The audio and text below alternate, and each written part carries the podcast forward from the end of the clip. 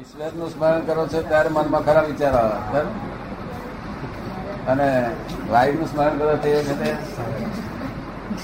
વાયુનું સ્મરણ કરો તે સારા વિચાર આવે? સ્મરણ કરવાનો સવાલ જ ક્યાં ઊભો થાય? શું કે છે? વાઇફનું સ્મરણ કરવાનો સવાલ જ ક્યાં ઊભો થાય છે?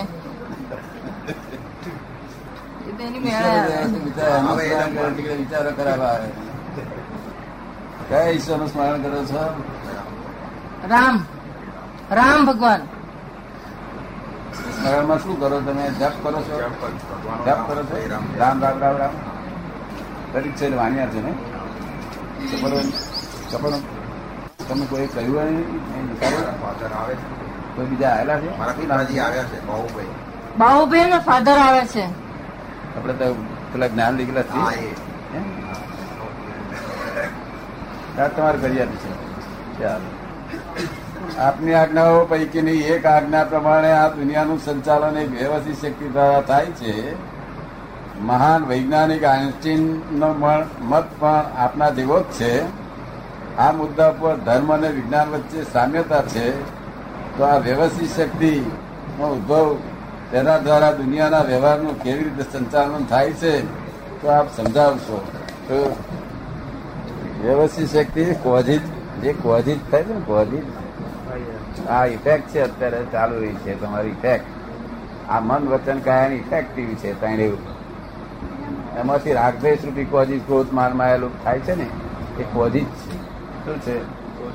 આવતા બહુ ના આવતા બહુ ના કોઝિજ છે. આ ભૂલના આપણા જે કાર્યો કરાતી ગયા જન્મના કોઝિસની ઇફેક્ટ કહી શકીએ આપણે. શું કે છે. આ ભાવના જે કાર્યો આપણે જોઈએ તે આપણા ગયા ભાવના કોઝિસની ઇફેક્ટ કહી શકાય. ગયા ભાવની કોઝિસ ઇફેક્ટ રૂપે આ ભાવમાં ક્રોધ માર માયેલું થાય છે બધા. તેમારી પાસે તેમારી પાસે બીજ પડી કોઝિસ ઉત્પન્ન થઈ એમાં પાછા કોઝિસ તરીકે રહે છે. તે બધા બીજ રૂપિયા પાછા આવતો બહુ પાછા એ ફરી પાછા ઇફેક્ટ નહીં થાય. છે બરાબર. એટલે કોઝિસ એની ફેક્ટ ઇફેક્ટ કોઝિસ ચાલ્યા જ કરે છે જગત.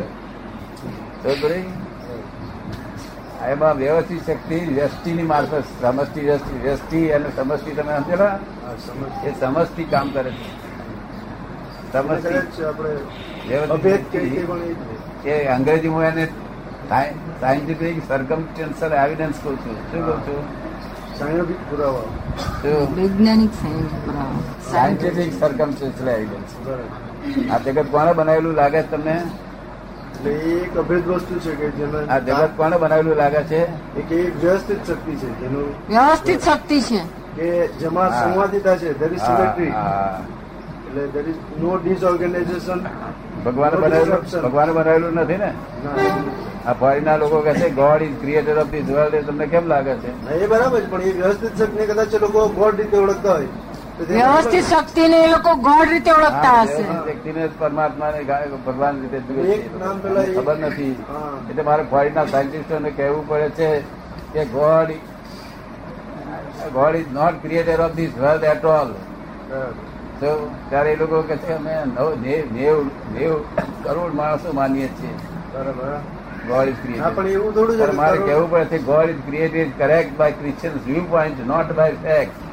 તમારા વ્યૂ પોઈન્ટથી કરેક્ટ છે વાસ્તવિકમાં તેવું નથી વાસ્તવિકમાં હોલ્ડી સાયન્ટિફિક સર્કમસ્ટન્સ એવિડન્સ છે. બરાબર. એટલે વાસ્તવિક પછી સમજી જાય છે લોકો એ તો સાયન્ટિસ્ટ લોકો ને.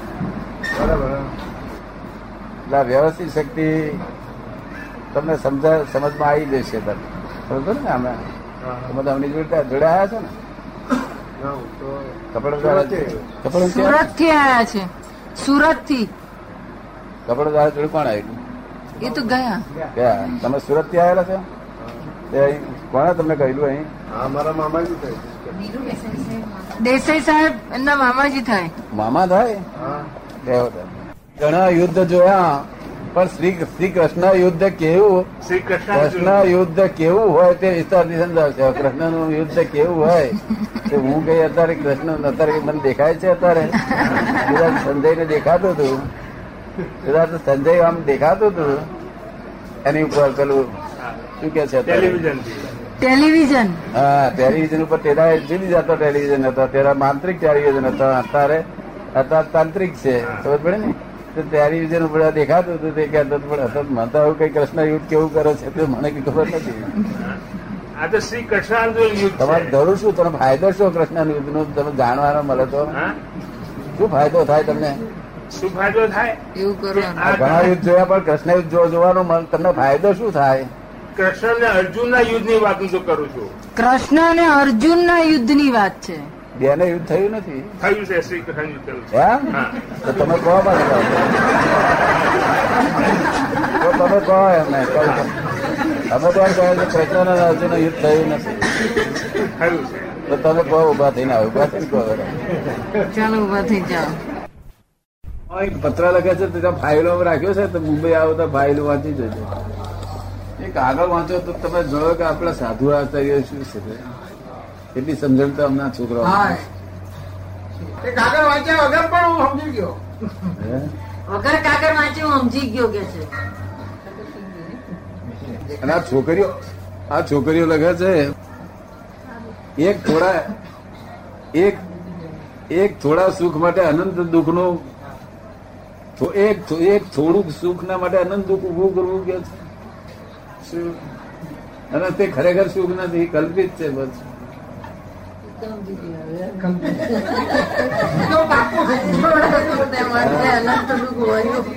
એ તો કે મને પાકું થઈ ગયું કે છે? થોડા દુઃખ માટે અનંત દુઃખ મેં વરી લીધું કે છે આ સી વાત છે શું કરવાનું કઈ કરવા જેવું છે. આઈ ફસાયા. આઈ ફસાયા છે. આઈ ફસાયા આઈ ફસાયા આઈ ફસ્યા. હોશે હોશે એમાં મારી પાસે તો દિગંબરી લાયા ચાલે. દિગંબરી મહારાજ ને પણ યાદ રહ્યો દાદા દિગંબરી. હોશે હોશે વાળો દાખલો પેલા દિગંબરી મહારાજ ને ખરો યાદ રહી ગયેલો. આખો સ્પેશિયલ અગવાઈ મારા સારા હતા પણ મારા સારા હતા. મારા સારા હતા. તું? લાવશે. એ તો બહુ કામ.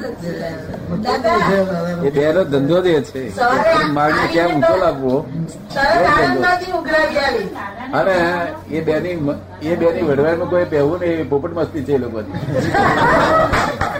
એ બેની વડવાઈમાં જો હાથ ગાલે તેનો હાથ બળી જશે. પોપટ એમ છે પોપટ મસ્તી. કે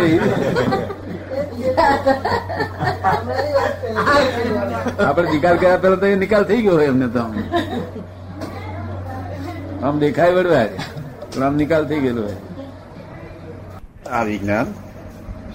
કે પહેરણાથી મોક્ષ થાય જાય એવું નથી. પણ પહેણ્યા પછી ઘરે તે શું? મારી શરત શું છે? કે ખાજો પીજો ગમે તે તમારે ફાવે એટલું ખાજો પણ આ એક સ્ત્રી વિષય સંબંધમાં તાવ ચડે તો જ દવા પીજો. આ દવા મીઠી છે. માટે તાવ ના હોય તો પીબી કરો. એવું ના ચાલે. શું કેવા માંગુ સમજાતો શું? તાવ ચડે તો દવા લેવાય દવા જોખમદારી તમારી નહીં પછી મારી જોખમદારી અને જો શોખની ખાતરથી તમારી. હા તો. મેં તમને વિષય ને મેં કહ્યું હું જાણું છું કે તમે પહેરેલા છો બધા કઈ. એમને એમ જ્ઞાન નથી આપ્યું. પણ જોડે જોડે જવાબદારી એકદમની લીધી છે કે આટલે સુધી હોય તેના જોખમદાર હું શું કહ્યું તાવ ચડે તો જ આ તાવની દવા તમે લેજો. બંનેને તાવ ચડ્યો હોય તો દવા લેજો. અને તાવ ના ચડ્યો હોય તો હું આ પીપી કે પણ દવા મીઠી છે લાઈન થોડી ઘરી ગરી હોય મેં પીજી કરવી તમને કેવું લાગે છે? ન પીવાય. પણ મારો કાયદો હાથે છે ને ખોટો. હે? સાચો કાયદો છે કુદરતી કાયદો છે. અમારો કાયદો હાથો લાગે છે ને? બરોબર છે તાલ ના ચડ્યો તો પીવાની ના પીવાય હે? ના ના પીવાય એટલું સમજજો જરા. તમને કેવું લાગે છે? એકને તાવ ચડ્યો અને એકને ના ચડ્યો ત્યારે કે મને ચડ્યા પછી જ કહ્યું શું કહ્યું તને એકલું ચડ્યો તને હું શું કરું કહ્યું મને ચડ્યા પછી કહ્યું શું હિરાણ તમને ગમ્યું બધી વાત? બરાબર. ના ગમ્યું છે. અક્રમ વિજ્ઞાન જ્ઞાન સાચું છે ને? સાચું. વિષયની હાજરીમાં પણ છે તે મોક્ષ થાય એવું છે ને? હવે અમારી શોધખોળ છે આ જ્ઞાનની બહુ ઊંચી શોધખોળ છે તમે લાડવા જલેબી ખાવ છો શું? કપાળદેવ શું કહ્યું? કે ભાવતી થાળી આવી બીજાને આપી દેજો. કોઈ આપી દીધી હા કોઈ આપી દેવા છે? કોઈ આપી દેવા કોઈ અમને તો કોઈ એક એવો પાક્યો કે કોઈ ભાવતી થાળી આપી દીધી બીજાને? એ તો એ તો એક નારી પુરુષ એકલા જ કરે. તો અને મેં તમને કહ્યું કે ભાવતી થાય ખાજો નહીં રાતે. કેરીઓ ખાજો રસ ખાજો નવી શોધખોળ મારી છે આ સાહેબ વૈજ્ઞાનિક શોધખોળ છે આ મારી. ચોવીસ તીર્થંકરો નું ભેગું વિજ્ઞાન છે આ. ચોવીસ તીર્થંકરો નું ભેગું વિજ્ઞાન શોધખોળ છે. કલાકમાં ફરાફરી નહીં હલતું. જોયું ને? તેથી કવિએ લખ્યું લાખો વર્ષ લાખ વર્ષે આ આક્રમ વિજ્ઞાન ઉદય આવે. રહી જાણ ઉપર બે જાણ કશો? તમને ગમ્યું કે તાવનું દવા બરોબર છે. ન્યાયી છે રાત? કે અન્યાયી? બરોબર ન્યાય છે. તમને કેવી લાગે? અત્યારથી આવું ફોડ નહીં પડેલ નહીં? ફોડ ફોડ ફોડ પાડવો પડે. શું કરે? હું સમજી ગયો કે લોકો આ પી બી કરવા માંડી એટલે કે શિષ્ય કેમ ખલાસ થાય? એક શીશી અઢાર વર્ષ ચાલે એવી શીશી. વર્ષ અઢાર ચાલે ના પછી જે આપડે બધું પી જાય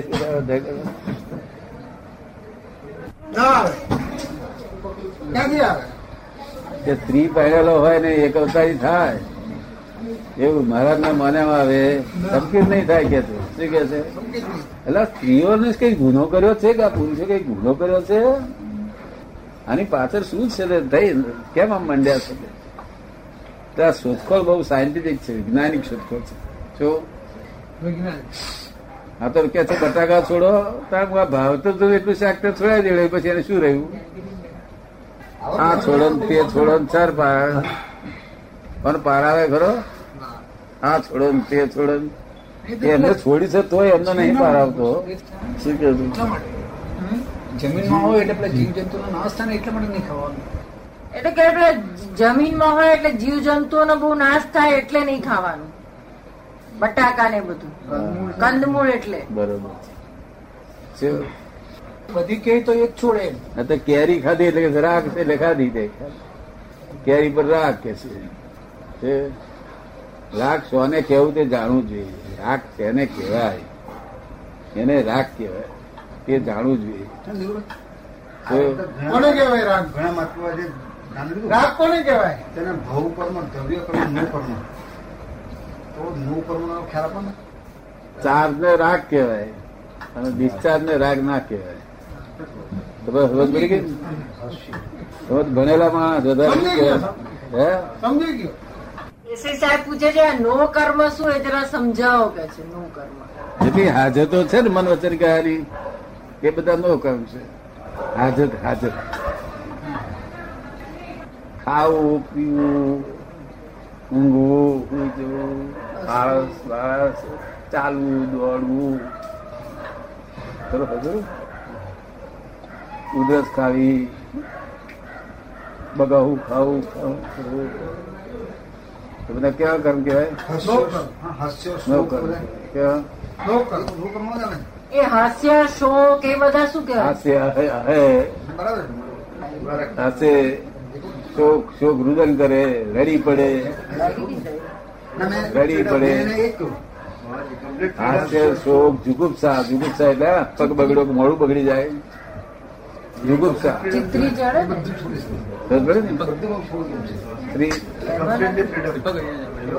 પુરુષ વેદ સ્ત્રી વેદ નપુંસક વેદ બધા વેદો. એ બધા નો કર્મ શું કહેવાય? એ બધા હાજત બંધ હાજતો કહેવાય? તમે ભણેલા એટલે સમજી જાવ તર કેમ બોલતા નથી. નો તમે કેટલા. આપણા સાધુઓને ખબર નથી આ બધી વાત. કે કે નોકમ કેટલાને કહેવાતી. તમને સમજાય છે વાત? તમને સમજાય છે વાત? સાધુઓને ખબર નથી એવી. નથી ખબર? ભાવ કમ શું છે દ્રવ્ય કમ શું છે કશું ખબર નથી. ત્યારે દાંત વાળો કર્યો. વંગ જડાય પછીમાં. શું થયું? બચારા બહુ સીધા છે. ભગવાનની આજ્ઞા પાડવી છે એવું નક્કી છે. શું પૂછવું પડ્યું? ના આ તો મને ખ્યાલ હતો મેં તો કહું આને. શું કે એમને કે મને ખ્યાલ હતો પણ આ બીજા બધા નવાઓને ખ્યાલ નથી આવતો. હાજત તો હાજત હાજત. હાજત. જો મુસલમાનોને મુસલમાન નથી કહેતા? હાજતમંદ? હાજત મને આપણે શું જેના જેના વગર ચાલે નહીં.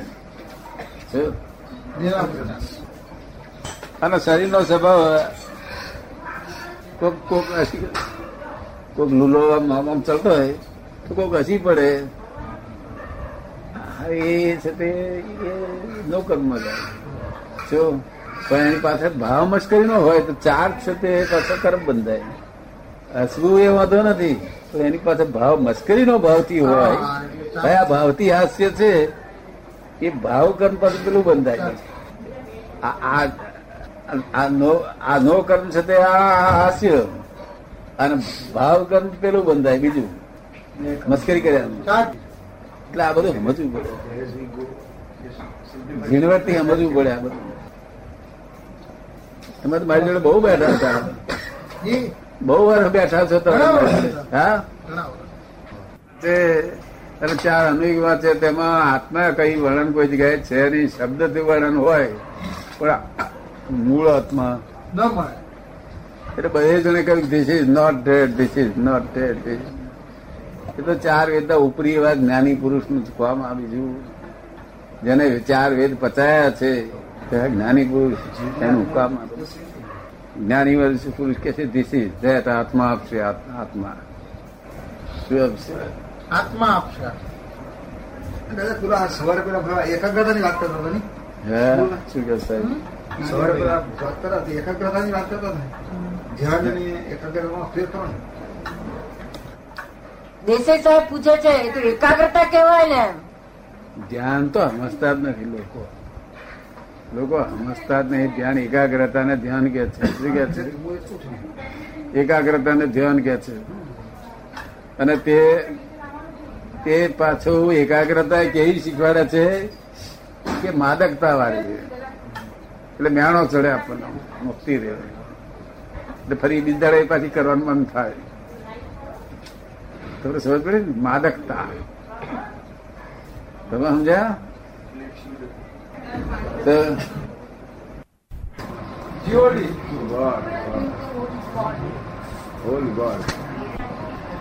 તો આપણા સાધુ તત્વ છે તે તમારે જાણવું છે. આપણા સાધુઓ બધા એવું કહેવા માંગે છે કે જેને તું ફળું છું, ભગવાન કે આત્મા જેને તું ફળું છું તે તું જ શું કે છે? શું કે છે? તે તું જ છું. તત્વમસી. તે તું જ છું. એવું કહેવા માંગે છે. પણ એમાં કશું વળે નહીં ને આપણું. એટલું જાણ્યાથી કશું વળે. રિયલાઇઝ થવું જોઈએ.